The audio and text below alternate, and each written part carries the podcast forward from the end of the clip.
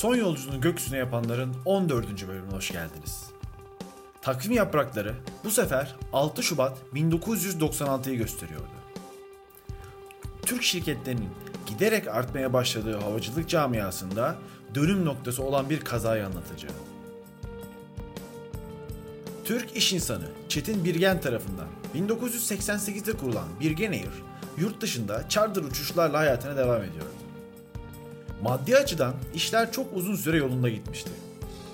Fakat bir gün gelmişti ki Birgen Air uç- uçakları kar ettirecek kadar yolcu bulamadıkları için yerden kalkamaz olmuşlardı. Yine o günlerden birinde Birgen Air'e ait Boeing 757-225 uçağı mürettebatıyla birlikte Dominik Cumhuriyeti'ndeki Puerto Plata havalimanında bekliyordu. Bu bekleyiş 3 haftayı geçmişti. Son anda bir kurtarıcı gibi yetişen arızalanan bir uçuş için Birgen Air'in haftalardır orada bekleyen uçağı kiralanmıştı ve sonunda artık havalanabilecekti. Mürettebatın hazırlanmak için sadece birkaç saat vardı.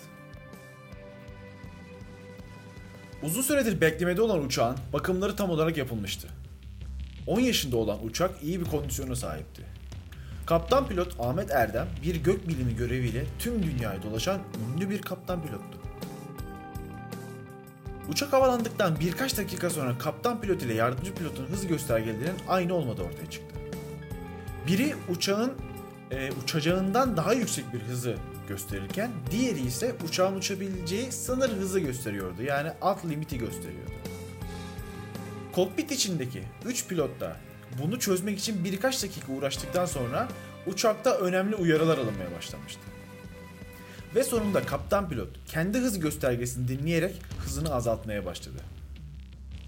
Fakat doğru olan gösterge yardımcı pilotunkiydi. Ve uçak hızının azalmasıyla birlikte stall dediğimiz pozisyona geçti. Yani artık havada uçamıyor ve sağa kayarak okyanusa doğru düşüyordu. Yaklaşık bir dakika sonra da uçak tamamen suya gömülmüştü. Kazanın hemen ardından nedenleri araştırılmaya başlandı. 20 gün sonra bulunan kara kutular firmaya gönderilmiş ve çözümlenmesi bekleniyordu. Gelen sonuçlar gerçekten üzücüydü. Bir şey uçağın pitot tüplerini tıkamıştı. Bu arada pitot tüpleri uçağın hava hızını gösteren göstergelerin yararlandığı tüpler. Uçağın dışında bulunuyor bunlar. Tıkanması ya da arızalanması durumunda uçağın hızı sadece gözle görerek anlaşılabilirdi. Gece karanlığında ve okyanusun üzerindeyseniz bu da çok mümkün değildi. Bölgede yaşayan bir çeşit yaban eşek arılarının U şeklindeki borulara e, yuvaladığı öğreniliyor. Bunun üzerine uçağın beklemede kaldığı 3 haftalık süre boyunca pitot tüpleri ile ilgili kayıtlara bakılıyor. Ve pitot tüpleri ile ilgili herhangi bir işlem yapılmadığı ve öylece açıkta bırakıldığı öğreniliyor. Ne yazık ki doğrudan 189 kişinin ölümü bir grup arının yaptığı yuva sonucunda gerçekleşiyor. İncelenen kokpit içi konuşma kayıtlarında uçak havalanmadan önce yardımcı pilotun bir hata olduğunu fark ettiği, hatta uçak düşmeye başladığında da uçağın burnunun havaya kaldırılması gerektiğini kaptan pilota söylediği ama kaptan pilotun hiçbirini ikna edemediği ortaya çıkıyor. Yani sonuç olarak bir Teknik ekibin pilot tüpünü 25 gün örtüsüz bırakması ve uçuş öncesinde kontrol etmemesi. 2. Uçuş ekibinin kalkış öncesi hız göstergelerindeki arızayı fark etmelerine rağmen uçuşu iptal etmemeleri. 3.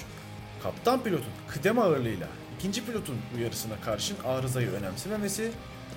Dördüncü ve son olarak da 25 gün evlerinden ayrı kalıp sıkılan ekibin bir an önce dönme arzusu kazayı hazırlamıştır. Bu kazada uçağın teknik bakım eksikliği kadar GRM yani eve dönü- dönüş sendromu da etkili olmuştur. Birgen Air kazasında ölen 189 kişiye adayalım bu bölümde. Son yolculuğu gökyüzüne yapanların bir sonraki bölümünde görüşmek üzere.